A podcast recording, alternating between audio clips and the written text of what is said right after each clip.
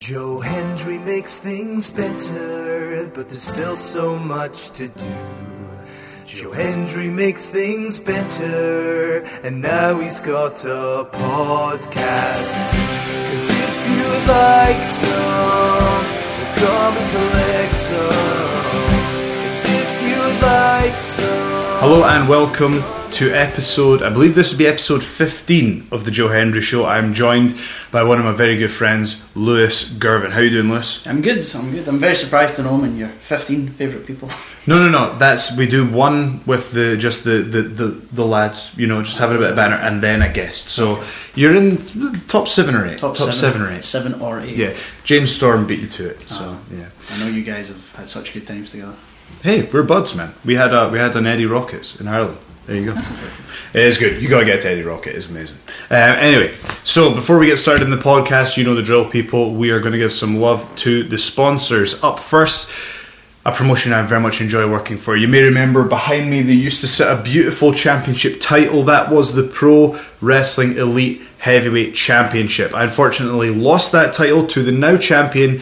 Kenny Williams. But don't worry, all is not lost. I'm going to work my way back to the title, and that begins on the 22nd of September at Ayr Town Hall. Guys, I, I would seriously encourage you to go to these shows. It's got something for independent professional wrestling fans, but also friends and families as well. There's something for everyone at Pro Wrestling Elite. They're very well run. It's a great show to go to if you haven't gone to see live wrestling before, and the roster is stacked from top to bottom. We've got stars from WS Wrestling, from Impact Wrestling, and from WWE UK as well. I'm talking about you've got myself, you've got Kenny Williams, you've got Viper, Kay Lee Ray, Jack Jester, Joe Coffey, Wolfgang, BT Gunn, the list goes on. It's one of the best rosters in the United Kingdom right now, and that is at Ayr Town Hall on the 22nd of September. Go to ProWrestlingElite.com to get your tickets. That's 22nd of September. Come watch me wrestle. I'm going to be taking on Aaron Echo. Go to ProWrestlingElite.com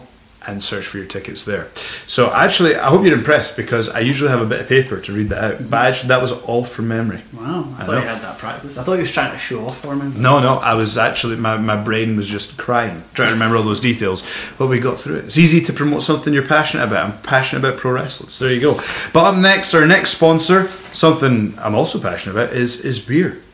Beer 52 are offering right now a free case of beer to the Joe Hendry Show listeners and viewers. And basically, when I say free, all you've got to pay for is the postage and packaging. So for £2.95, they were not going to bother Royal Mail, they will courier eight awesome unique beers to your door. The last one I got I enjoyed very much. It had a cream soda IPA, it had road uh, road soda I think it was called. That was the one. We had a they got juice box, they had Moor Stout as well. Those were my favourites of the batch. It came with Ferment magazine and also hot chicken wing flavoured crisps.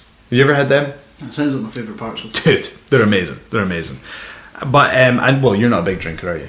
No, I was going to say we should get Aspen on that, but we're all really worried about Aspen right now. Okay, fair enough. Well, for someone like myself who enjoys a beer every now and then, Beer 52 is perfect for me. It's the world's most popular monthly craft beer discovery club. They search out the best exclusive small batch craft beers they can find and they bring them back to you. So if you want this for 2.95, basically how it works is it's like a monthly subscription service, but because you listen to me, because you listen to people like Lewis, because you watch it, you get it for you get the first month for £2.95. Just go to it's the word beer, the numbers 52.com slash Hendry. So it's beer52.com forward slash Hendry. Um, and every month focuses on a new country or theme. And if you sign up now, you can get your chance to try that case for only $2.95. There's no minimum commitment. If you don't like it, you can just take the case, bail, let them know, either call or email, and they will cancel your subscription right there. And you get away with eight beers for $2.95. What could possibly go wrong? Nothing because they have a five star rating on Trustpilot. So,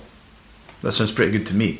Beer52.com forward slash Hendry. And last but not least, do you like video games? Absolutely. Do you like nerds? Most of the time. Do you like nerds doing video game things? Sure, that's what they're good at. Well, then you will probably, like our listeners, enjoy the bottom tier. This is your one stop shop for nerd humour, video games, and gratuitous swearing. Jason and Colton co run their stream, and when they aren't working in games journalism, uh, they work for, well, they work for a company called MMO Huts, which is a respected. Um, what's that? What's it MMO stand for? It's mul- Mass. mass multiplayer Online. online. There we go, Matt. Thank you for that. You build me out there. Uh, but basically, they uh, are a publication that uh, talk about MMOs, and they've got over half a million subscribers on YouTube. That's how popular they are. But this is their side project. Um, so what they do when they aren't working in games journalism, they're playing randomized retro RPGs, online co-op games, Guitar Hero, and they read the worst fiction the internet has ever produced in their bottom tier book club segments, which I have discussed with them on a number of occasions. You may remember they came on my stream, I went on theirs. We get on with them great. They're a friend of the channel. They've supported us from day one, and we very much appreciate it. Um, so, one has a melodious voice, the other has a magnificent beard, and when their powers combine, they produce something incredible. So there you go, folks. I can talk from, from memory now. All you need to do is go to twitch.tv forward slash the bottom tier. Go check it out, um, see what they do. You guys will enjoy. They've got a great fan base and they work really hard. So check that out twitch.tv forward slash the bottom tier. So there we go.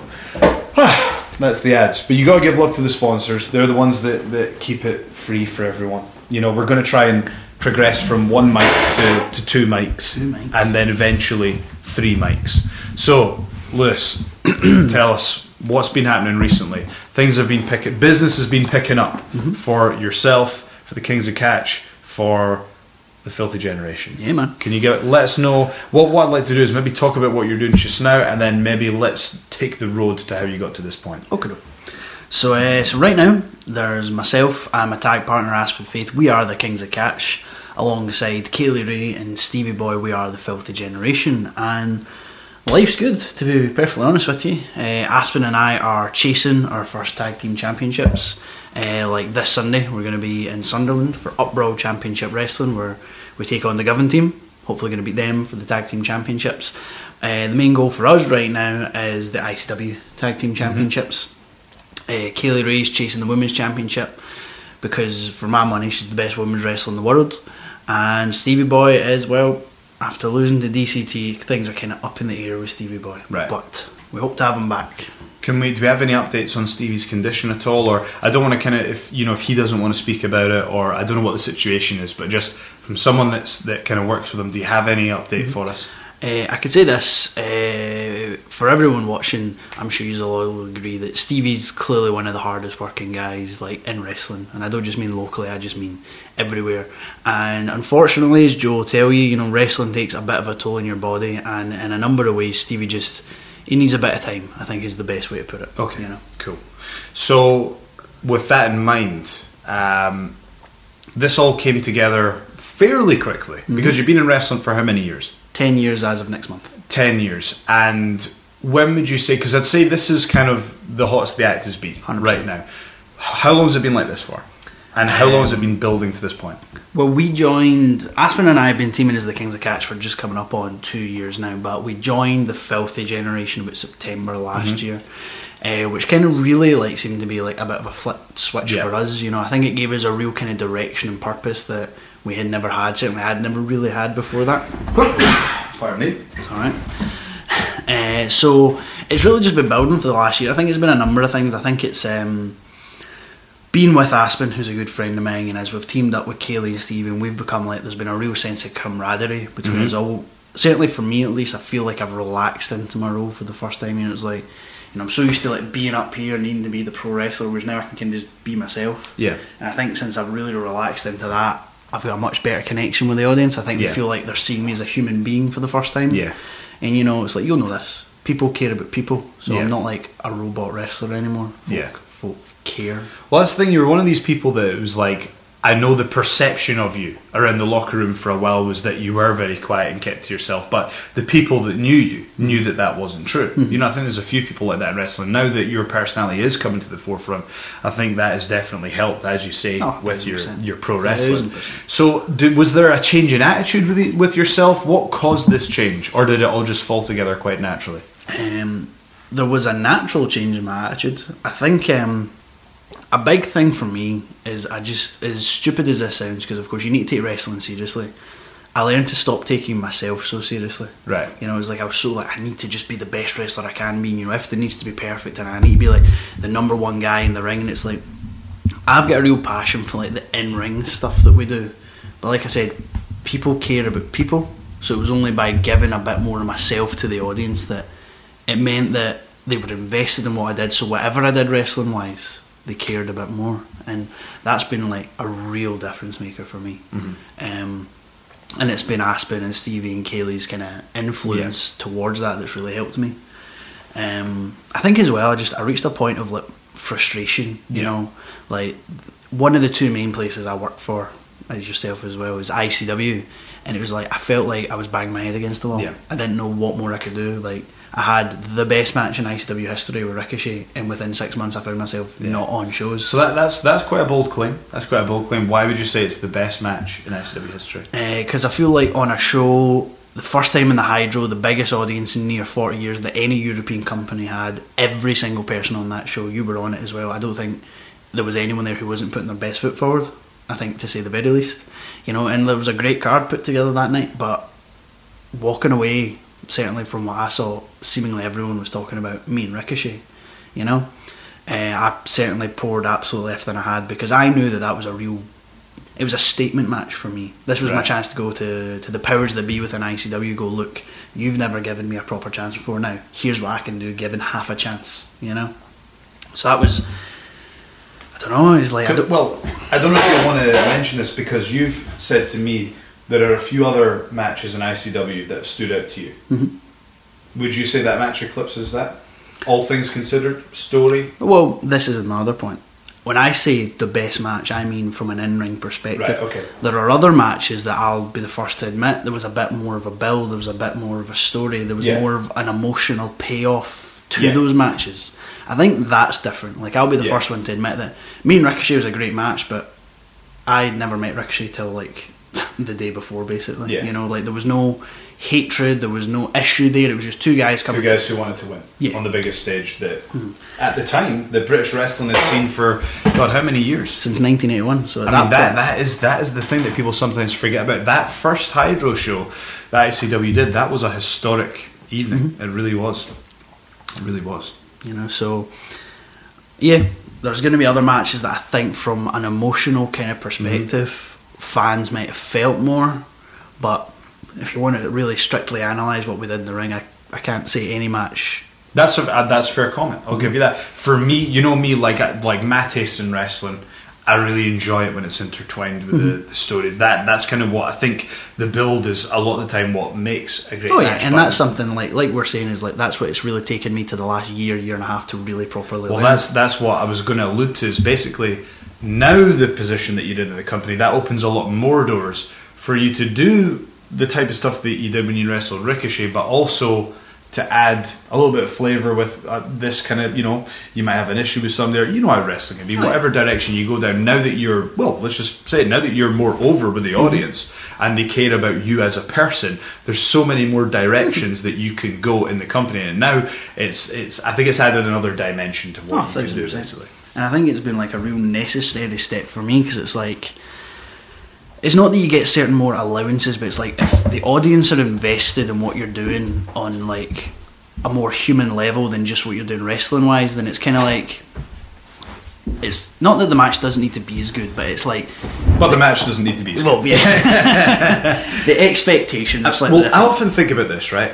Um, to me, I think Rock Hogan is up there Oh, 100 for me personally. But if you were to take two trainees in their first match and they had that match, mm-hmm. do you know what I mean? How would it be regarded? Type thing. Not very. Well, this Yeah. this is an example. Like I train folk at like the Source Wrestling School, and the example I'll always use is like if you can make folk care about you, what you do kind of becomes secondary. And the example I'll use is like Steve Austin versus The Rock at Mania 17 is kind of widely regarded by a lot of folk. Yeah. Not not me necessarily, but other folk is like one of, if not the best Yeah. Mania main events ever. And it's because it was just two guys at the absolute peak of their popularity just being thrown together.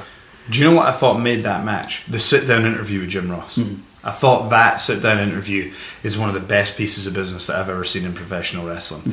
Because usually, no, like I mean, think about that. And I'll, sorry, I'll let you finish the point. We'll come back to that. Finish the point. Sorry. The point I was going to make is like you've got two. How often do you get two guys that popular Yeah. that peak at pretty much the exact same time, main event of the biggest show ever? But see if you took the match they had at Mania, and like you said, see if two trainees had that at training, I'd be like, "What are you two playing at?" you know, but. Austin and Rock could do that because they were they were who they were at that point, and folk were hanging off everything that they did. That's kind of the difference that I've kind of come to realise is it's like if Aspen and I can become an act that folk are excited to see and want to come see, and I feel like we are getting there, you know, then all of a sudden we don't need to be like doing reverse hurricane runners off the top rope to make folk care about the match that we're having. Well, when I was a kid, my favourite move was the people's elbow. You know what I mean? If you think about it, it's that move is literally taking one's elbow off, running from side to side, and then dropping an elbow. Now that would have sounded like. Can you imagine pitching that as a finish? Imagine on the Independents going, "Yeah, so at the end of the match, this is how I want to finish the match." You know, it's like when you really think about that, that seems crazy. But again, because it was The Rock that was doing it, it was like it's just to me. It was only the he could have move of all done it. Yeah, yeah, yeah. Like to me, that was the best thing I'd ever seen. Like I remember when I was a kid, I had, uh, I had, I think I was, I had, it was, I think it was the first SmackDown, and uh, my mum had like some party where she had like you know work people over or whatever, and I was just kind of in my room playing the game, and then one of uh, my friends was like, "Oh, what's going on here?" I was like, "Uh, "Do you want a game?" And I remember I just had like five finishers loaded up, like in the SmackDown. I remember I just like immediately as soon as the bell went, kicked to the gut, spine buster. Five people's elbows in a row, and that to me at the time was a five was a, a five star match. You know what I mean? Ran, random thought, but, you know um, that. I mean, how's that not a five star match? You know, I got one for you, right? What's in in your mind? Because you're a connoisseur of wrestling. Yes. you consume wrestling more than anybody else that I know. You you basically live and breathe it, right? Yes. You've seen everything from the best of the best to the worst of the worst. What would you say is the match that you've seen that on paper just should not have worked, but was amazing? Um, or something, or a spot you've seen, or just something. this is this will be a weird one, but it's one that always stands. Like this is one of my favourite matches of all time. Uh, Austin Aries versus Bully Ray in TNA. Um, Impact Wrestling. well, I, I need to, I need to, course, I need fair. to correct you now. I think it was like Sacrifice 2012, and it was just it was like on paper. Here was Bully Ray, who was like one of the main event guys. So he was very much in like the storytelling kind of sports entertainment vein of wrestling. And he was Austin Aries, who was the X Division champion at the time. So he was very much in like the indie division where they were doing like brainbusters and Yeah. three dives a match. And it was like two guys that you know, like obviously both very talented workers, like big fans of both, but.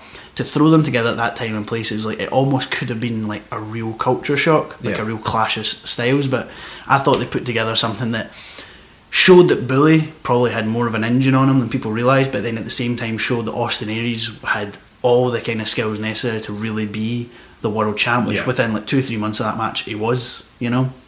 So that's kind of like a good example I'll use of it's like you can have a good story. And this is something that frustrates me. Some folk think, oh, I'm a storyteller, so I don't need to be the best wrestler. Or some folk think I'm a really good wrestler, so I, I, don't I actually remember. Uh, I remember listening to a podcast. I'm not going to say who it was, but there was a wrestler on TV, literally on a podcast, and the the podcast um, interviewer said, "Now I heard you say something about your matches, and you know this is a bit of a controversial comment, especially in today's day and age. But what's your thoughts on you know match quality, blah blah blah?" And he literally said, "I don't have to have good matches because I'm my character's so over."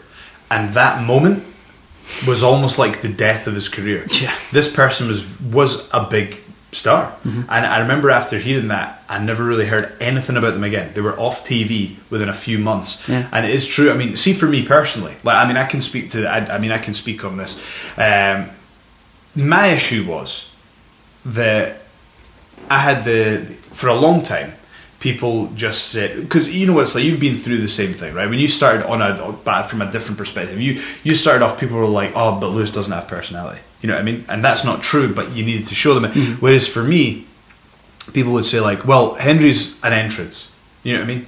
Hendry's an entrance, mm-hmm. and I had to dispel that. But the truth was, seeing 2016 when I started working for What Culture, when I got the match with Kurt Angle, and I watched like basically what happened was I'd seen a performance of mine that I was just like, I don't want to say ashamed, but pretty much. No, no. I think we've all been Yeah. there. I think I any worker who looks at themselves with any kind of critical eye will look at certain Yeah. and be like, "I wasn't how I should have been." I saw that, and I honestly believe at the time that, well, I know now that there was question as to I don't know if Hendry's ready for this because it was it was meant to be me and Kurt Angle.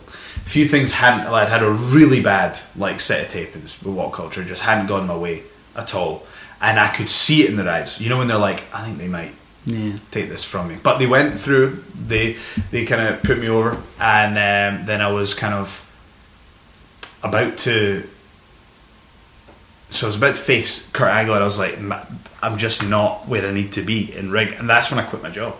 Like, because I had a job at the time, and I was like, no, I need to focus on being a wrestler. I need to, I need to focus on what I'm doing. And I think there does come a time where it's like, sure, you can have a specialty. Like for me, my entrances are still my specialty, yeah. but now I feel like I have to take a lot of pride in my ring work as well. And I think like it's almost like we're kind of going through a, a sim- we're in different companies, but I think we're going through similar things where we're starting to become more well rounded. You oh, know Oh, what I mean? So it's like you've kind of added that side to your personality, but to me, I feel so much more well versed. Mm-hmm. You know, even just in in the last year, and I think having the Commonwealth stuff is now like I now know thinking about what Joe Hendry in the ring should be. Yeah. It's a mixture of that kind of charisma and the amateur stuff. Whereas before, I just didn't have a clue what I needed to be, and I think it's difficult to find yourself in all aspects of Oh, wrestling. yeah. You know? I think um, a big misconception I used to have was like there was one set way to be a wrestler. You know, like there was one path, and I think really it's taken me the last couple of years to go, but there is no one set way to be a wrestler because there's going to be like some folk will tell you what they think all the rules are, and then there's going to be this guy who breaks all those rules, but they're this massive star. You know, so do that you, do you know what I've noticed as well? I've noticed that now this isn't necessarily well, it's not it's not a good thing, but it is true. And I don't want to get into specifics um, because I mean, look, I think we all benefit from it from time to time. But I've noticed that there are certain people that you would look at and you would think you could just never see them in that spot, and I've, I've been wrong. And like a few years later, they're like, you know, and it's like I'm pleasantly surprised. But I have noticed sometimes in the wrestling business, business acumen and making the right moves at the right time that is as important Oh, yeah. as in the ring or your kind. That's another aspect of it that I don't know if the fans appreciate how big a part of it that is. as frustrating as it can be, it's like there's certain like like like I said, I train folk at source and it's like some folk have it that it's just hard work that's gonna get you a job in wrestling. It's like yeah, hard work is it's it's paramount, you know, you Yeah. need to be getting in and, you know, doing your work and like whatever that might mean on any particular day, but you also need to be savvy and kind of know how to play the game. You know, it's like yeah, hundred percent. like I stand as testament to you can have all the great matches you want, but like if you're not playing the game, no one's gonna care. Yeah. You know, yourself. and there are people who have got no talent at all that play the game Oh, and they're on every show. God, You know. too many. yeah, yeah, without going into details.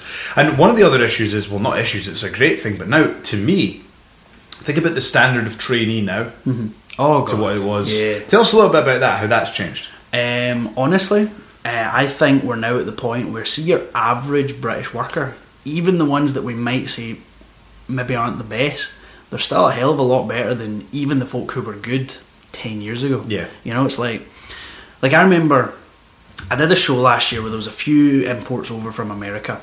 Talented guys, I won't say who, but they're like talented enough. But it's like I was looking at them and their matches that they had over the course of the two days that they were on, and I remember going, those were good, but that was not something that this, that, or the next trainee of mine couldn't have done. And that's when it really clicked for me. As I'm like, we're at the point now where it used to be if an import came over, if someone like someone from like mainland Europe or America or Japan came to the UK, they were instantly head and Yeah. shoulders above everyone, like stood out by a mile.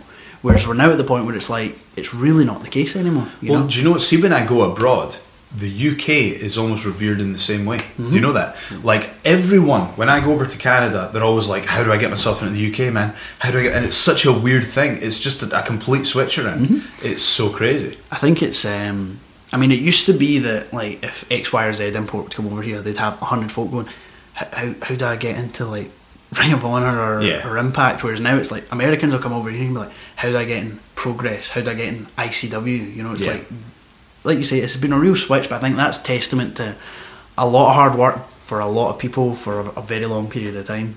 Because even like I felt like it was like in the last five years since like 2013 things have properly started to change. Um, because even when I started ten years ago, I think anyone who was around then was like, folk thought they were good, but none of us were very good. Um, but no, I'm uh, I'm glad to see things change. Obviously, I think it's that was a real wake up call for me. It's like British workers are as good as anyone Yeah. in the world, and I think World of Sport and NXT UK and folk like yourself and Grado going overseas to Impact is a testament to that. You know. One question I'd have is with that in mind, and you train people, what advice would you give to someone who's training? How to stand out? What would you say? Um, like I said, there is no one way set to. There's no one set way to be a wrestler. That's like my big. If trainees take away nothing else that I say, please remember that because I used to be so like I'm being told that there's like one way to do things. So I need to stick to that, and anything outside of that box is wrong. It's like see, so long as what you're doing is safe and doesn't like expose the business, it's right, regardless of how you do it. You know, it's like like a big point of contention used to be, oh, your matches need to start small and build bigger. There's matches in WWE right now that are starting with moves that were at one point considered finishes. Yeah. you know, like one that started. I can't remember what the match was, but I remember it was like the New Day in the club, Karl Anderson and Luke Gallows. It was like every match had to start with a lockup at one point, whereas this match started with bicycle kick, Liger bomb. It's like, well, that's two finishes. That's Yeah. Sheamus and Batista's Well, finish. do you know if you look at, like, for example, if you look at the UFC, like now people have a different understanding of what a fight actually looks like. And there are UFC fights where it goes and someone will just run out with a running knee. Mm-hmm. There are, I mean, I remember Jon Jones would literally crawl over to his opponent. Mm-hmm. I mean, that sounds like something that Bray Wyatt would do, but this has actually happened mm-hmm. in, in the UFC. So I think people now have, whereas before, see with pro wrestling back in the day, there was a lot of nonsense with like a lot of fake martial arts, a lot of martial arts that aren't actually effective, that might be cool to, you know, chill out and get fit or whatever, but they're not applicable. Whereas now we kind of know what works and what doesn't work in a in a fight, you mm-hmm. know, and we can see that on TV in mixed martial arts. And here's one: Do you think mixed martial arts has had an influence on professional wrestling? Thousand percent. Yeah, I think when any kind of combat sport, when it wasn't as popular or wasn't it wasn't as accessible, wrestling could kind of get away with being a little bit hokier because the audience didn't know Yeah. straight away what a real fight was like. We're seeing now, even like the way you put on a headlock has to be changed because folk appreciate that one way doesn't hurt in real life, but whereas one way does. Yeah. You know, it's like. But then in that same token, I think wrestling's had a massive influence on UFC and like mixed martial arts. Oh, a hundred percent. you know. The- the- There's a complete blur between the two. I mean, when I got into Conor McGregor's the most pro wrestler exactly fighter of all yeah, time. he's, he's the, like him and Chael Sonnen are the greatest professional wrestlers to never have a match. Yeah. You know, that's that's how I see it. Like for, and I'll be honest, when CM Punk signed to the UFC, that's around the time that I started doing freestyle wrestling. It was one of the reasons because I was like, oh, this is the competition now. You know what I mean? And if you look at again, if you look at KSI and Logan Paul, it's like you've just taken two personalities and created an issue between them, and now you've you know sold out Wembley. Yeah. It's it's pretty crazy. Oh, the the rain is uh, very loud there, people. So we do apologise. Be a little bit of interference. Yeah. But um, so one thing I wanted to to get into as well is, can you tell us a little bit about what it was like for you starting in the business? How did you get into pro wrestling? Uh, video games. Yeah. Uh, that's To be honest, that's very much like myself. It is. People make fun of us for it, but that I don't think that the WWE and other major organisations might realise. Well, I mean, they're very smart. I'm sure they have an idea, but to me, it wasn't watching the show that got me started on it. It was playing the games, 100%. which made me want Yeah. to watch the show, which made me want to do it. Tell me, tell me about your experience. well, I'm kind of the age where it's like by the time I was like old enough to like know what wrestling was, wrestling wasn't free to watch pretty much anywhere. Certainly WWE wasn't. It was all on like Sky Sports and all these other channels that I didn't have. So it was uh, it was the video games. SmackDown vs Raw 2008 was like my entry point to wrestling, and even though in retrospect it probably wasn't the best game, it's still one that I'll always kind of have a special place for because that's what got me started like ten years ago. So it was because of that I kind of I became a fan, and so I found out that oh WWE have got a free catch up show on a Sunday morning on Sky One. Uh, this thing called TNA is on on a Saturday night, you know. So it was like I found wrestling however I could, and even like like YouTube back then was relatively in its infancy. You It was tough. It was yeah. tough. Yeah, There's about four videos on there. matches in like two minute like blocks. Yes, I know. See, before YouTube, I don't know if you're probably too young to remember this, but before YouTube, it was E Bombs World, and before E Bombs World, it was stupid videos. Have you ever seen that? No. That's see, that's showing my age now. So that was YouTube was like very much a newcomer at one point. Sorry, carry on. So it was like uh, I just consumed wrestling however I could, and then it was um, I saw an advertisement in a paper for like a local show, uh, and it was funny because like wrestling locally just didn't exist to me. I, the concept hadn't even crossed my mind. I don't know why, but like I saw like an advertisement for a local show, and rather than go to the show, I just googled Scottish wrestling, you know, Um, and the first thing that popped up was the Scottish Wrestling Alliance, which had a school. Now here's me at 13 going, I'll Oh do that. Yeah, yeah. that'll be the coolest thing ever. Uh, so, and, it, and it was, you know. oh god, I like. In retrospect, I think back at what the facilities and the training was like Oh, it was ahead of its time. Yeah, and it was like it was as good as it could be, but then it's like I it timed out quite well. Damo, who's like our original trainer, his first week as a trainer was more or less around about my first week as a trainee, so it timed out quite well. And he was like a whole breath of fresh air to the school. He really helped to turn it into like the the fantastic facility it is today. Um, so, but getting in at the early days, it was like I remember I turned up my first day and there was like the bare bones of a wrestling ring, and I was like, "That's the coolest thing ever." Yeah. But they were like, "Oh, somebody broke the ring last week." Oh, and. I was like, "I don't care. It's still there. I could touch Yeah. it." so it was, uh, it was lots of stuff on mats. It was lots of. It was a tiny wee lock up in Linwood, but in my thirteen-year-old wrestling craze mind, I was like, "This is like hallowed ground right now," you know. Um, when Drew Galloway gets signed to WWE the first time, STV did like a wee five minute documentary on him, and it was in that school, so I recognised it straight away, and I was like, Yeah. "This is the greatest thing of all time." And yeah, just for me, wrestling was something I really liked, but I just, again, I just the thought of doing it as a career just never occurred to me. And then um, I think I've spoke about this before, but it was actually I went to an SWA show just as a fan. I'd been training maybe six months at the time, and um, everyone talks about what made them want to be a wrestler. Like a lot of folk have like a moment that kind of changed things for them. For me, it was watching BT Gunn beat Lionheart and Adam Shane for the SWA title at the time. Never before, and only very rarely since, have I felt like an atmosphere in a room like there was that night. People genuinely wanted to see him win that title, and to be part of that and to feel the elation when he finally won. It was like I went, "That's what I want to do." Yeah. you know, that's what I want to have. So yeah, that's kind of how I got started, and here I am, too many years later. That's uh, it's. I mean, that is going back. How many years ago was that? 2009 March. 2009. March 2009. So I mean, a lot has happened since then. I think uh, you know I need to give credit to Mikey Whiplash as well. I Oh, think he was a he was a huge part of the Source Wrestling School. I think between him and Damo, they really covered a lot of ground, skills wise. I think Damo all the credit in the world to him, because so many guys like would have been in his position. He'd only been wrestling four years, and all of a sudden here he that's was crazy. Yeah, in charge of a wrestling school. but as you've said, sometimes the best way to learn is to teach. Hundred percent. Like so, you, I mean, you, tell us about how you think teaching people has changed your in-ring style or your approach to wrestling. I think it's like, see if you're someone who's watched a lot of wrestling in your life, or if you've got even like a modicum of like natural athleticism, you can kind of make up the bits and pieces in between how you do things. You know, it's like if someone's a decent athlete and we're doing like a flip off the top rope, they might not know the exact body mechanics of th- making themselves flip, but they kind of know they can do it. Yeah. Whereas if there's, I'll be the first to admit, and I'm sure any trainer will. There's going to be some trainees who'll come to you, and it's like they can't walk the length of themselves without tripping up. You know, so when you really need to break down the minute details of how to do something to someone, it kind of gives you a better appreciation of it. You know, like I don't know. I'm trying to think of a good example. Like for me, I know for a long time I really, really struggled with how to like show out to an audience in between all the wrestling stuff I was doing. So going through stuff with trainees where I'm like, right, take a minute here, take half a second there, look out to your audience. You know, it's really helped me kind of go, okay, I actually do know what I'm doing here. You know, and apply it more to what I do in the ring. Breaking things down to that small a detail, it's going to give everyone a better understanding. Having to do it once, twice, three times a week with however many people, it's really helped me. So I'm going to ask a kind of a more sort of serious question. I usually ask this of.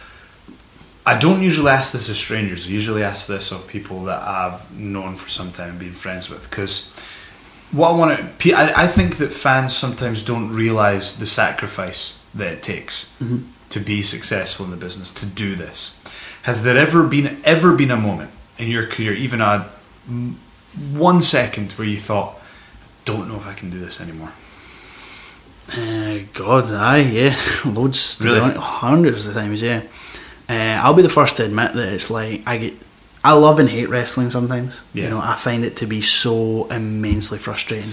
I, I agree with you. Yeah, it's it's it's almost like see if you want to get into pro wrestling, people need to understand it is the highest highs and the lowest lows. That's how I put it. There's no in between. You'll never be bored. Yeah, oh, a thousand percent. But it's like there's been so many times where I'll be like, you know, and I think we all get like this. I'll be like, oh, this person got that. Why am I not doing that? What am I doing wrong? Or oh, this match should have been so much better. Why was it like this? What am I? What's my problem? You know, it's like, but it kind of get put to me this way by a trainee at Source called Craig Byers, who you know.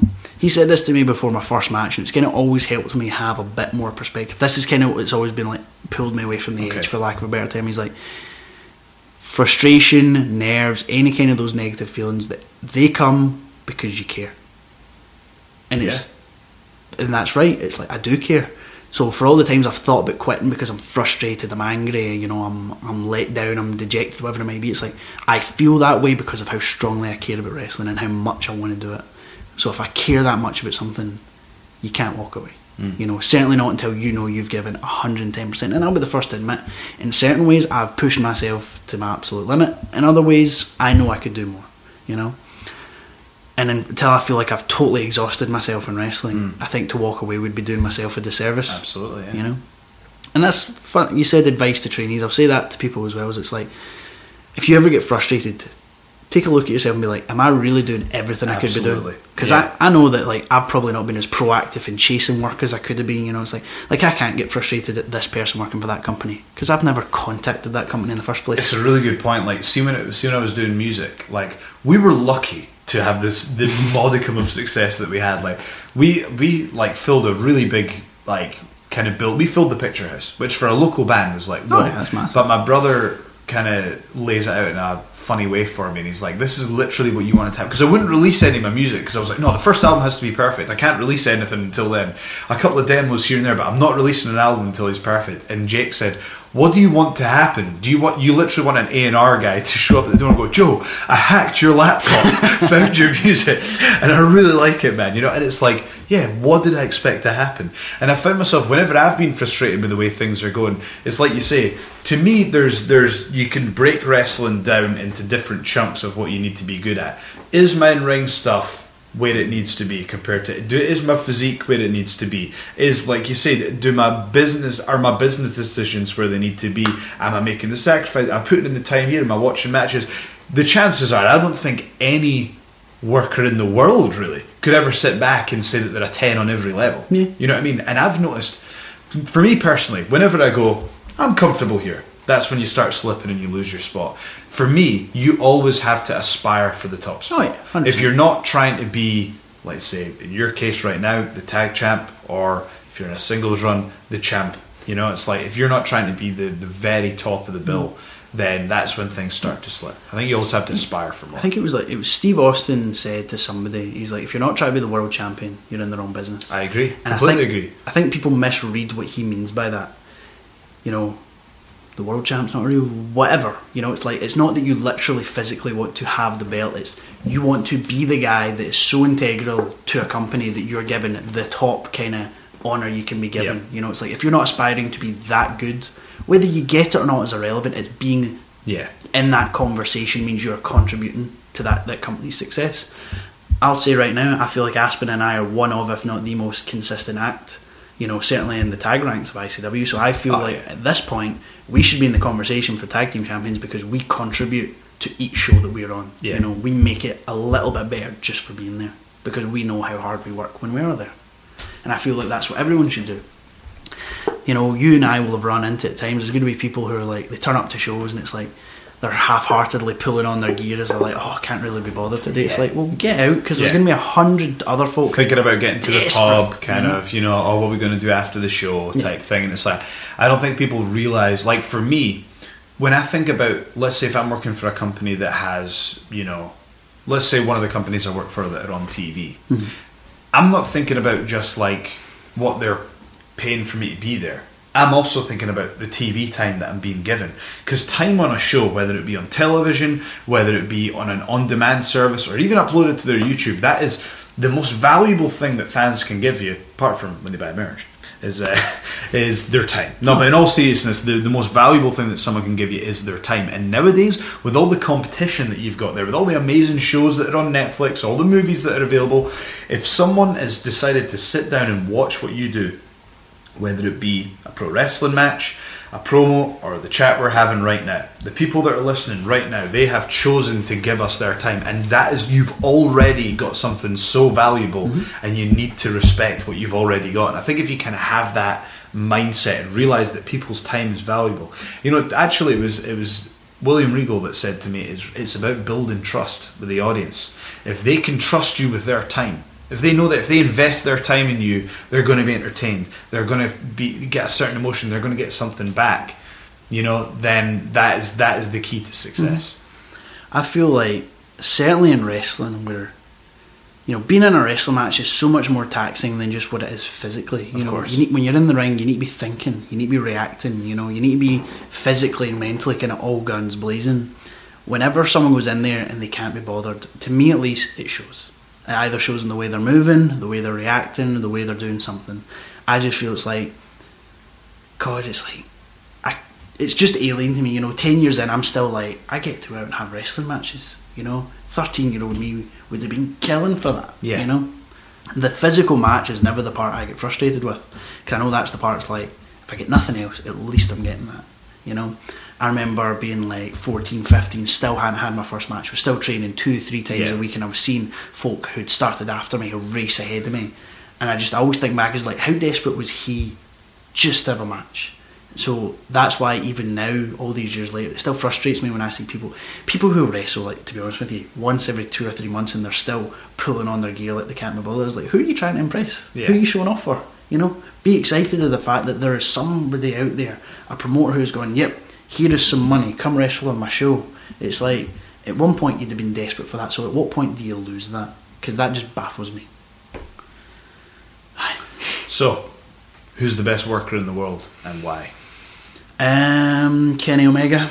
I feel like there's a guy who could rely on the fact that he is a phenomenal worker and have no character, but he doesn't. There's a guy who could rely on the fact that he's got a very distinct, very out there kind of personality that folk clearly gravitate towards and maybe not try as hard in his matches, but he doesn't. I feel like the reason he is where he is and why people like the Young Bucks or AJ Styles or Seth Rollins, these are like the top guys in the industry today, is because really for the first time ever, people are properly going, you need to be great at matches, but you also need to have Yeah. a, a personality people care about. Every other period in wrestling, there seems to be a real kind of, with the exception of obviously big individuals who I'm sure we can name, like in the Attitude Era, your matches were kind of secondary. In the new generation area, generation era, Your promos are secondary. You know, it's like- I don't agree with that. Like, I, I, I mean, the one thing I'll say is, no, I mean, I agree with what you're saying. I mean, I don't agree with one part being secondary. Like, so for example, see with the Attitude Era, sure, I understand what you're saying about the matches, but with the Attitude Era, almost every single person on the show was over. Mm-hmm. You know what I mean? Like everyone had a role, and we knew what it was, and everyone was distinct. So that's why I kind of, even though I know what you're saying about the matches, if you go back and watch them, you maybe look at it in a different way. But to me, the Attitude Era was for, but maybe that's just I look at it that way because that's kind of when I got into it. Oh, yeah, 100%. you always look at the, the time that you got into wrestling. You look at that with rose tinted Oh, spectacles, 100%. I guess. But then I think it's like the reason why now, like to me at least, I think we're in like a golden age of wrestling right now because it's like for the first time ever, folk are really pushing both aspects of what we do as performers, and I feel like, like look at the Attitude Era. Who was doing well then? So, do you mean well in terms of business? What, what or- companies were doing well in the Attitude Era? Okay, well, the WWF at the time. Mhm. Anyone else? Well, WCW. Anyone else? And to a later extent, ECW. Yeah. So, but there's individuals pop up, whereas it's like at any time you could look at this company was doing well then, this company was doing well. Has Whereas ever? it- I mean, now it really is like the territories, isn't it? I think I mean, now the industry is the health overall.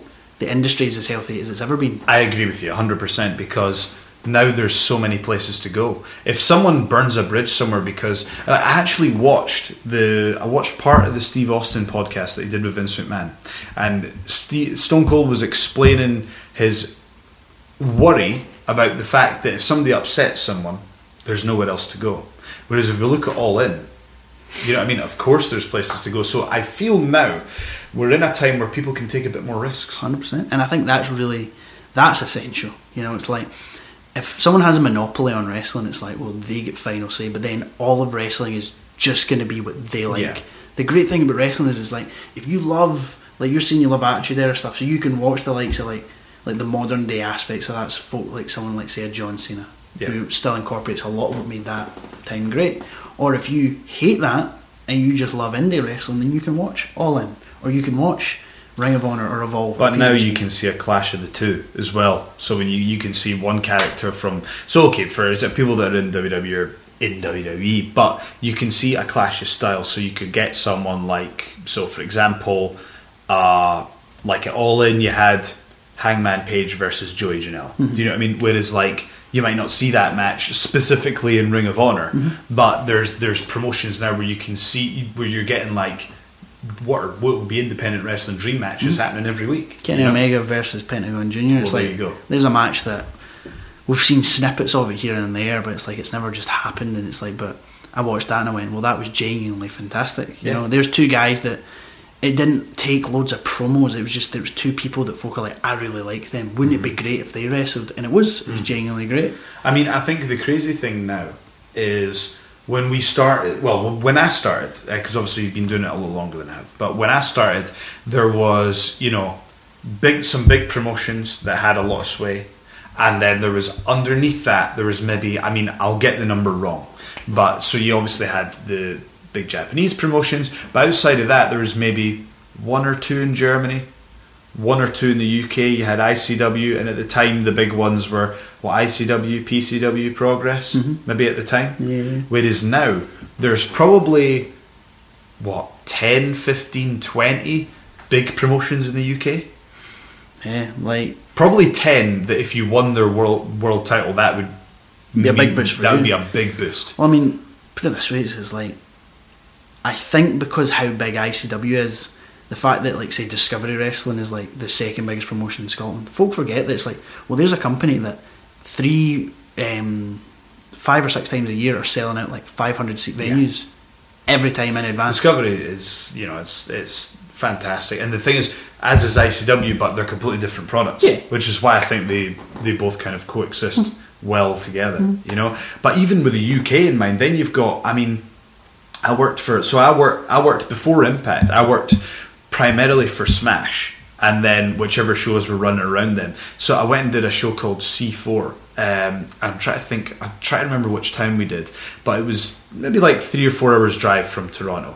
I went to the show and it was just like it was red hot. Like went in absolutely packed in this tiny room. There's about 400, 500 people in there, and it, it actually reminded me of when you watch PWG. Like it was red hot, and I was like, there's like 10 other promotions that I know of in Canada that are like this. And the quality of the wrestling in Canada, I wasn't prepared for that. Mm-hmm. It's very like what like what Scotland because you remember like Scotland was for a while in the UK Scotland was the hot territory. Mm-hmm. Like it really started a, a lot of people forget that. But ICW kind of did kick off the quality independent wrestling mm-hmm. in the UK and I feel like Canada's a bit like that sometimes. But then you go over to to for example you look at the quality workers in Germany and kind of you travel the world and you're like man it is like the territories. It's like going back to even like when you know you have like World of Sport and stuff like that. Different countries have their different styles, but they can all intertwine. This is what I mean. It's like when else has like the overall industry been as healthy as it is now? You know, it's at the point where it's like if I wanted to make a living in wrestling, I could conceivably do that, never leaving the UK. If I wanted. I mean, that is crazy. And the thing is, now that like when I'm thinking about what you're saying as well, is it's like, but on the flip side, there's probably about ten locations you could choose, and probably still mm-hmm. be able to function on wrestling. You know, and think about if you'd said, I think we'd be really shocked if we because because things happen in real time, things happen incrementally. It's not like one day everything's quiet and then one day it's. This has been happening step by step, but if we're being honest, right, you and I have probably we've had discussions in the past where we go, maybe this is the year where the bubble bursts. Every single year I've thought, right, things are just too good. Maybe this is the year where it just tears off a little, but it just keeps getting bigger every single year. I'm fairly confident in saying is like when we say like the bubble might burst, I don't think it will ever go back to the way it was. No. Because thanks to things like the internet, wrestling That's is it. accessible, and that was really the issues. Like for me, it was like WWE had a monopoly because no one else, Mm-hmm. Yeah. there was no internet to watch stuff, and they were behind all these paywalls to see their content. Exactly. Whereas now it's, it's like there's so much amazing wrestling that's like you can watch totally for free. Yeah. you know. And if not, it's like like ICW on demand demand's like what a fiver. Yeah, progress and now, is the same. Now niche is king. You know, so it's like that's such a huge part of the market now because, like you say, people can organize themselves through the internet, and it's like now you've got this direct relationship with the consumer. It's almost like I feel like if ECW had been around ah. when the internet was a little bit better, mm-hmm. they'd still be their own company. Probably. you know. I mean, the example I'll use is it's like, like Aspen and I have been doing these videos recently, Filth Life. Tell us about that, of course. Uh, basically, it's Aspen and I just doing everything we can to entertain ourselves, and we're very glad to say it seems to be entertaining other people while we're at it. Where can they find this? Uh, we have a Facebook page, Kings of Catch, where we put all the videos on there. But we also have a YouTube channel, uh, just Kings of Catch as well, where we're going to be uploading slightly different content pretty soon. So subscribe to that. But I think it's a testament to the fact is like we don't need a company to be like do this. We don't need a channel to Yeah. show it. You We can it totally free, totally off our own back. We can just put it out there, and it's like I'm sure in terms of like worldwide numbers, it's not going to light the world on fire in the next few weeks. But there's two guys that filming stuff on our phones. We've gotten like anywhere from like three to seven thousand views on a video. It's like that's it's cost us nothing, and yet we've fans are coming up to us now and being like, "Oh, I really like this bit," or they're making signs, or they're making like gifts of like just stuff that we've been doing. It's like, well, there's us making a relationship with an audience. Meaning, say, heaven forbid, next year the bubble burst, British wrestling wasn't as pro- profitable as it once was. We can still be like, well, we've established this with an audience where they might not, you know, this company or that company might not be doing so well, but they still care about us. You know, so we can still make them. And who's to say you couldn't do your own show? You know. You know. Well, look at what they've just done with All In. Mhm. You know. You know, a lot of that, um, no doubt my mind, was built off of being the elite. You know, Maybe we could pick a town in Scotland that's that's untouched and have our own one, our own rip-off event. Yeah. Just call it something slightly different, like All Here. all over. All I did. I thought this was if they ever did All In Two, it should be called All In Two and Harder. and then the third one, In with a Vengeance. But you know, but then that's it. It's like ten years ago, if we'd have said that, that'd have definitely been a joke. Whereas it's now, it's like, well, why not? You know, you Well- do you do your live events that genuinely folk come out and see. It's like, why not turn it into let's just put on half a dozen matches, us and a bunch of our pals. You know, you know, let's get everyone doing just stuff to entertain themselves. Because I guarantee, if you're having fun with what you're creating, there's going to be at least something of an audience for that. Our videos are testament to that yeah. Out of the context of what we're actually talking about, I'm sure folk are like, "What is going on?" But if you've paid enough attention to follow, Well, that's videos- what it's about. It's about the in jokes, isn't it? Like, I mean, it is. It's like you say. It's about building that relationship with your audience, and it's like now with the internet, we can organize ourselves. You can build your fan base. It is the sky's the limit, and I guess the the stage has been set now with All In because it's shown what talents can do.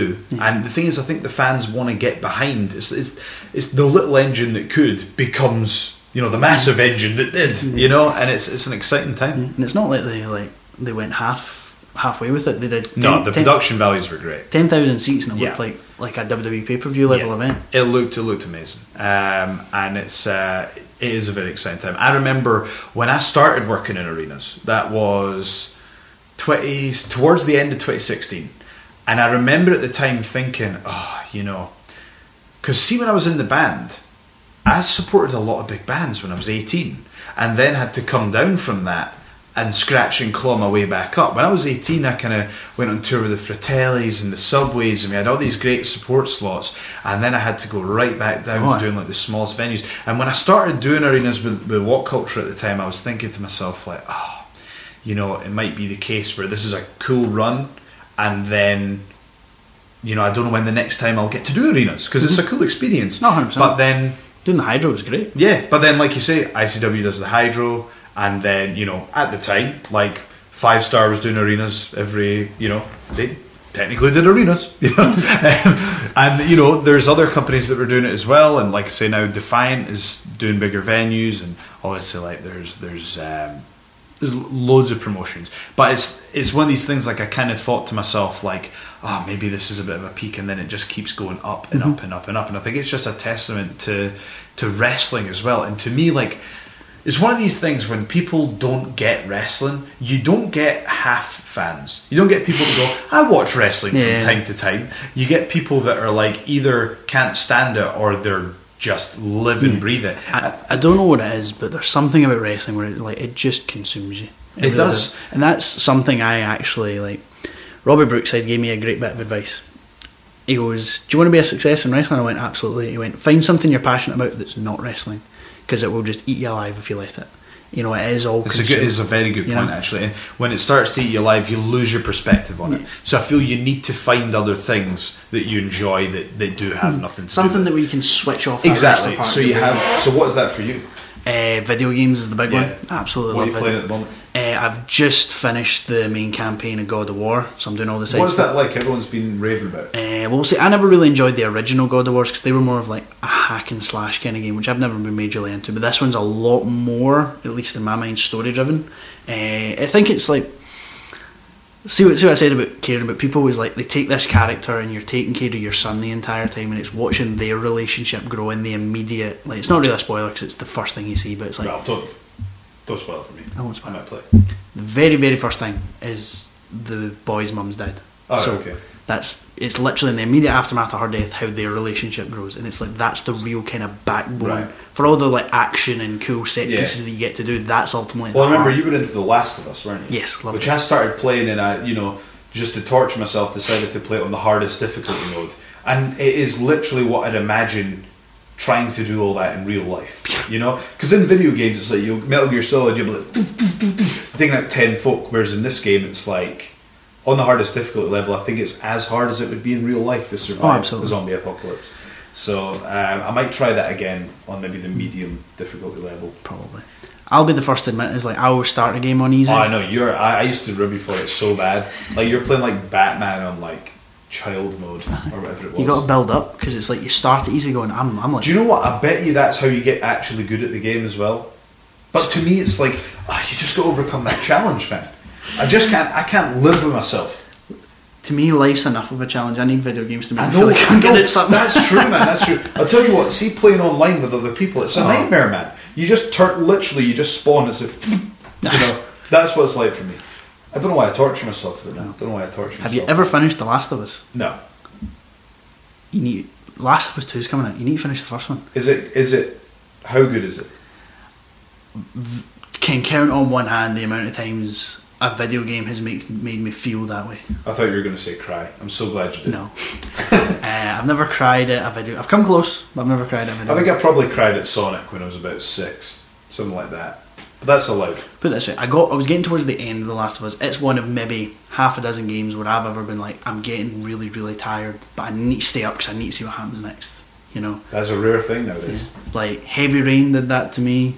Um, Ratchet and Clank: A Crack in Time did that to me. Uh, Metal Gear Solid Four did that to me. Oh, dude, everyone craps on Metal Gear. I can't believe I said crap. I just don't want to say the S word, man. I That's just can't okay. do it. I do it. I do it from time to time, but I just I, I need to keep it clean. But everyone says that Metal Gear Solid Four isn't that good. Oh, Why? Absolutely not. I don't get it, man. I would say it's the best one. To me, I think if you're best and favorite are different things. Oh yeah. So to me, if you're talking about the best, I think it's MGS3. Just just for my money, if you look at what a perfect game is, hmm. whereas my favourite probably is Metal Gear Solid 4. Why did it work so well for you? Uh, I think it was like Metal Gear Solid 4 was actually the first one I played, and I didn't really enjoy it. But then I thought maybe it's because I'm not getting all these references. Because Metal Gear Solid 4 is really like a love letter to the rest of the series. It is, it really is. So I went back and I played 1, 2, and 3, and then I restarted 4, and all of a sudden 4 I was like, started making sense. yeah. And then see, especially as like you went back to you know like the areas from Metal Gear Solid One, as you started fighting all the That old enemies. cool. It's like to me, it's like if you wanted to like perfectly capture nostalgia, it's like if nowadays we could have Ric Flair, Ricky Steamboat in their prime. That's what Metal Gear Solid was. A wee tiny, just like you know, there's everything you love, and it looks nice because it's not on the PS One. Yeah. basically. That's another thing. It's like like I really liked Metal Gear Solid Five from a gameplay perspective. I think Gameplay perspective, one of the best games ever. Yeah. Like the combat system, the game mechanics, one of the best games ever. Um, but in terms of the story and the way the, the tapes and how it all unfolds, um, someone got really drunk. Someone got really drunk when they were finishing that game. Yeah. But then it's like I think we've talked about this before. Could you imagine if you could play like Metal Gear Solid one, two, and three, but With like Metal Gear Solid 5 mechanics. yes, Oofed. best thing ever, Yeah. best thing ever. Um, but basically, all this is my way of saying I'm really excited for Death Stranding. A lot of people, do you know, here we're talking about uh, conspiracy theories, right? Okay. And one, have you heard the one about Death Stranding is Metal Gear Solid Zero? No. dude it's it's it's not because it legally can't be. Mm-hmm. But the argument the person makes for it whoever made this video is unbelievable. Like and i actually respect the effort that went into it and all the little kind of codec messages and stuff. They've they've analyzed it to a real deep degree. I will i'll give you the link to it. Yeah. this thing will honestly it takes about half an hour to go through all the metal gear solid lore but it's it's worth it That sounds like exactly the kind of thing Hideo Kojima would do. So It does. That's Yeah. the thing. It does. Yeah, and it's weird. So the the theory is that um, who's the is it which uh, of the boss is which of the bosses is meant to be? Oh, somebody's dad. It's uh, the It's- bosses in Metal Gear. Is it the Sorrow or the, I have no idea. the you know the ghost guy in Metal Gear Solid Three? I know him, yeah. So he was was he not dating um, the original boss? Yes. We're But- talking like five years since I, I know, I know. I can't remember. But basically, the the theory is that he basically, well, he looks exactly like one of the characters in Death Stranding, and the reason people think it's Metal Gear Solid, ah, that's basically they they think the theory is is that it's loosely based around the starting of the Patriots and how he got Ah. involved in all that, and it's pretty compelling argument I mean, actually. If that's what it turns out to be, I'm all for it. Great. I know, you I really, I know. Just sort it out, Konami. Jesus. They're making a Metal Gear movie, which I'm, I'm, I'm 50-50 about. I'm, I'm really worried. I'm really worried. Okay, so we've actually that's that's over an hour. Time flies. Jesus. So before we go, you said Kenny Omega's the best in the world. Yes. He's pushing himself in, every- in every area, but so are a lot of people. Tell me why he's the best. I would be inclined to agree, but tell us why. Uh, I feel like his match quality really speaks for itself. You know, it's like you know, I think we've all seen like the big matches he's had with Okada, but it's not just Okada who works well with. He's had great matches with Naito. He had a completely different but equally good match with Jericho. You know, it's like it seems like anyone he gets in the ring with, he's just having great matches. But then it's like I feel like his character, his personality styles, it's quite understated in terms of like he's not like The Rock where he's like the coolest guy in the world. You know, he's not like Steve Austin where he's the biggest badass you've ever seen. You know, it's like he's very much just his kind of off the wall, kind of quirky kind of himself, Yeah. but he pushes it to such a degree that it's folks still are drawn in. I think it's like there's going to be other folk who are very similar to him in terms of like very good wrestler, good gimmick, but I just feel like he's doing it and it seems in such a natural way. Like I'm very fortunate to be able to work with him, and I'm like, this guy's got his whole other way of thinking about the world. So, because you worked with him at Discovery, didn't Mm-hmm. you? Tell us about your experience. He clearly has a very weird way of thinking about wrestling. Like, How so? Uh, well, it's things like put it this way: how long, on average, does it take you to kind of talk about a match? Me personally, like you know me, like I, I kind of like to plan as little. In today's day and age, it's kind of impossible not to, but I kind of like to plan as little as Okay. possible. So not not long. Yeah. I I mean, uh, realistically speaking, I, I don't know, but uh, you know, I would say probably about- about twice as long as the match. I would say about 15, 20 minutes, maybe half hour at a push, because it's like Yeah, something like that. I'm not exaggerating when I say me, BT Gunn, Joe Coffey wrestling the Young Bucks and Kenny Omega. There's Kenny. Legit three and a half hours we spent talking about this, and my music was playing, and I'm like, I don't actually know what we're doing. I don't know what the plan is, you know. And it's because he's just he's got such a Did he go into those minute details? yes, very big on small details, big on like little innocuous little moments that I think you would never think about. He is very much a, but how is that going to translate? How can we make that mean more to the audience? And I think that's a real. Maybe that's another reason why I appreciate his work so much is because I know like if he's wrestling for an hour, How much time must Yeah. have gone into that? how many every little step of that match he will have considered it he will have thought about it he'll have known exactly how do i get the most out of this club to the back this irish whip this duck you know um, i think that's like like i don't know about you but that's exhausting just talking about it Yeah. so no i just i think he's great you know it's like i would love to have like just a singles match with him Yeah. um, we'll see how long it takes us to plan that Yeah. So okay, so he's up there. Who else is up there? um, Give me the, give me the, give me just. Doesn't need to be a definitive list, but just give us some people that you think are at the top of the game right now for not just match quality, but for a multitude of reasons. So maybe there's some that I just want to know who are your not top ten, but just like give me some names. Give me some names. uh, Sami Callihan I agree. Completely agree. Yeah. He's to me when when I'm at the tapings and you're just watching him smash it, you're just like, I think that's off. in a time and place where like e- everyone doubts what wrestling is meant to be. It's like there's a guy that you look at and you go, oh, he's real. Do you know what's great about him is he can do he does all the cool moves, but all the stuff in between. Like he did, he was doing. I watched the tapings last time, and there was this whole thing about a bit of drool coming out of his mouth, and there was a whole spot out of it, mm-hmm. literally just drool coming out of his mouth, mm-hmm. and I was like, okay, he he gets it. Know, I appreciate this. like he's one of those guys where it's like you think you can only take it so far, but he's going to take it a wee bit further. I think that's missing in wrestling a lot of the time. Uh, I think Bram is also one of the absolute best. I think there's a guy who folk think they know what Bram is, but they really don't. Yeah, you know, don't. folk think they've got such a perception of him, but they've got no clue. There's a guy to me. It's like. You ever get this where it's like if you ever turn up at a show, do you ever get like kids going, "Oh, "Are you one of the wrestlers?" Yeah, Bram's one He guy. shows up, and you know Yeah. he's somebody. a wrestler just walked in the room, Yeah, yeah. you know. And I think that again is it's like that's kind of missing in wrestling. One of those guys where you go, you don't mess with him. I think what kind of like in ring, what one of the things that defines him is it's in somebody's video package in ICW. I don't know if it's DCTs or whoever it is. There's a bit where somebody throws Bram like over the top rope, and it's literally like a seven four seven taken off. It's like there's no kind of you know. If it was me, I'd be going. Eh. You know what I mean? It's- he's like, like But then that says like there's a guy who there's the line and here's him. You know, it's like he's so willing to just completely throw himself utterly and completely into whatever it is he's doing. And I think I think I just really appreciate that level of commitment because it's like that's what I really strive for. You know, it's like that's why I always try to be. So give me some more names. Uh, some other names, uh, I think Seth Rollins is great. I think he's done really well at being like quite an understated, true to life kind of personality, uh, but you know still has some really great work there. Um, who else? Uh, who else do I like to watch? Um, Who are some great baby faces?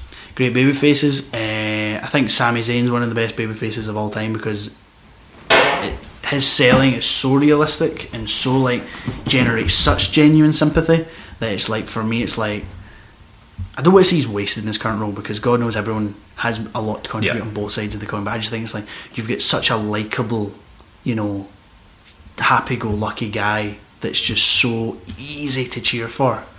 Um, other than him, uh, I think I think the Young Bucks have got a gr- they've really grown a lot. As someone who's watched their work for a very long time, I think they've become really really great at being like kind of underdog, kind of like fighting Yeah. from underneath good guys.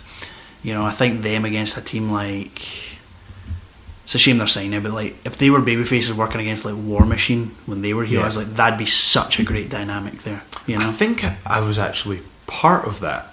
Where basically, I think it was like a four corners tag thing, where we had it was me. I think it was me and Ligero, maybe, or is it me and Travis Banks? It was basically when we had the Prestige stable. It was us, War Machine. I'm pretty sure the Bucks were there as well. Like, I mean, I'm pretty lucky. Like they they put us on with some big names. Like we've had a lot of. I think that really. Uh, like Defiant WhatCulture really kind of helped me accelerate quickly because they just kept Oh, putting yeah. me in there with top folk. Like we had, I remember it was uh, so again the Prestige versus uh, the Young Bucks and Adam Cole, and it was like even just I must have worked with Adam Cole for about forty five seconds in total, but in that forty five seconds I was like, oh, you're next level. Yeah. you Oh, know, yeah. you just know, don't you? it's like I laugh because it's like there'll be times where I'm going like I'm getting pretty good. You know, I think I know what I'm doing, and then I'll work someone who's actually going to be like, oh, I've got a lot Yeah. Well, we were talking about that today when I worked Jonathan Gresham. I had that experience. The last time that happened to me was uh, when I worked at Jody Fleisch last year. Yeah. You know, there's Jody Fleisch who's been wrestling since like the year after I was born. Yeah. You know, so it's like, but it's like I knew he was good, but it's just it's so rare when you're in the ring with someone and just the way they're moving, Yeah. the way they're doing stuff. It just I had a real moment of oh my god, I've got so much work to do. Yeah, but I mean, everyone everyone does, and I think any I was can't remember who I was discussing this this with, but I think any wrestler that is great or aspires to be great, n- you never hear any of them go, "Yeah, no, I got it down. I got it down." You know, it's like there's always like, "Oh, maybe I could do that better, or maybe I could do this better," because the problem is the standard is just. Mm-hmm. Like the standard now is so high, it's tough to compete, and rightly so. And rightly so. I think it as well. It's like it's because wrestling's kind of always changing. Oops, I just actually ripped the handle of this. I wondered, like, I wonder how tightly this is attached to this unit. Not very. So I've just destroyed the furniture. Sorry, carry on. Because wrestling's always changing. I think if you want to be really good, you kind of really need to keep your finger on the pulse of what's kind of like going on now. And I think that's again why I appreciate folk like like Undertaker's my favorite wrestler Yeah. of all time, of all time. I think he just perfectly encapsulates every kind of facet of what a pro wrestler should be. You know, best character of all time, still made an effort to be one of the best workers of all time. Could have relied on either, instead worked on both. But there's a guy who, whereas the standard of wrestling kind of got higher, as the as the expectations got higher. When do you think the Undertaker became going from a great character to a great worker? Well, both obviously, but when do you think was the the evolution? I think you first saw it in like '97 when he was like the WWE champion at the time, because that was like his first long run with the belt. So this was his first real period of I'm the top guy. I need Yeah. to be performing like the top guy. I think after that, until like '98 when he had like the Hell in a Cell with uh, Mankind, I think he was kind of shown as like Undertaker's like this omnipotent being that could just exist as an entrance, but instead he's going in there and he's killing himself, having these great matches. I think really as like like his run of matches from Batista at Mania 23 till CM Punk at WrestleMania Yeah. 29. I think those That was amazing, that one, yeah. it was like every year's like he's, banger, he's, he's not going to yeah. top it, and then he did. Yeah. You know, um, and even then, I think him and Bray Wyatt was really good. Uh, I think him and I really, really, really thought him and Roman Reigns was going to be like one of the best matches of all time. And I was there live for that one. Mm-hmm. Yeah. Uh, do you know what the thing was? I actually quite liked his match with it was John Cena next, wasn't it? Mm-hmm. After, and the reason I liked that is because everyone had kind of written the Undertaker off after the like the Roman Reigns match, and then he came back and I thought he looked great after Mm-hmm. Yeah. that. You know? Yeah, no, he moved uh, moved around better than he had in years, and I think that's the thing is it's like I will always appreciate the guys who wrestling is their focus, wrestling is their priority. They dedicate themselves Yeah. to that, and there's a guy who.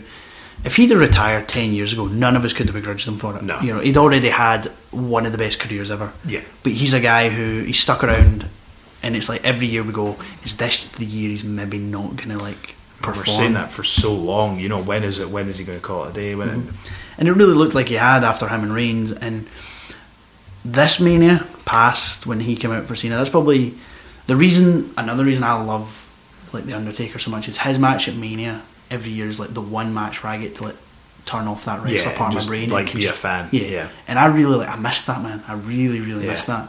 For some reason, his ma- Mania matches, especially like before he lost the Brock, those were the only ones that had me going like, like this in my seat. Yeah. You know? It's like. I remember uh, Ric Flair versus Shawn Michaels literally had me like here on my seat, like. And it's like the weird thing was, it's like I mean everyone knew, you know, you knew Flair was retiring, but you didn't, you know. It's, um, but I miss that. You know, I really, really, really do miss that. But yeah, I just I will always say Taker's always been my favourite. Was my favourite then. He's my favourite now. Well, Yeah. there you go. I think that's probably a good place to, to finish it up. Sweet, that's man. been uh, so that's been seventy odd minutes there. We went. See, time flies. Time flies. Easy. I know, absolutely. Um, be great to get you on another time. Um, talk a little bit more um, about career developments and stuff like that because there's there's so much to talk about when you're with somebody that is this passionate about wrestling. That's why I wanted to have you on, Lewis. Where can we find you on social media? Uh, I'm on Facebook. I mentioned the Kings of Catch Facebook page earlier, so like that. You can also like my Lewis Girvan Facebook page. Uh, I'm a lot more active on my Twitter and my Instagram at Lewis Ce Girvan. Uh, there's also What's like the a CE. Uh, the CE is Campbell Eddy. It's my middle There name. Um, so yep, Lewis CE Girvan on Twitter and Instagram. You can also subscribe to the Kings of Catch uh, YouTube channel where every Monday at eight o'clock we're putting we putting up another episode of Filth Life and hopefully soon we'll be adding some extra stuff which I can't talk about right now. Cool, awesome. All right, well, thank you very much, Lewis. That's thanks right. for coming on the Glad to podcast, Do and uh, we'd love to have you back another time. All right, thanks, folks. Thanks to our sponsors, Pro Wrestling Elite. Thanks to Beer Fifty Two. Thanks to the bottom tier. This has been the Joe Hendry Show. I'm Michelle. See you next time. Love yous and leave yous.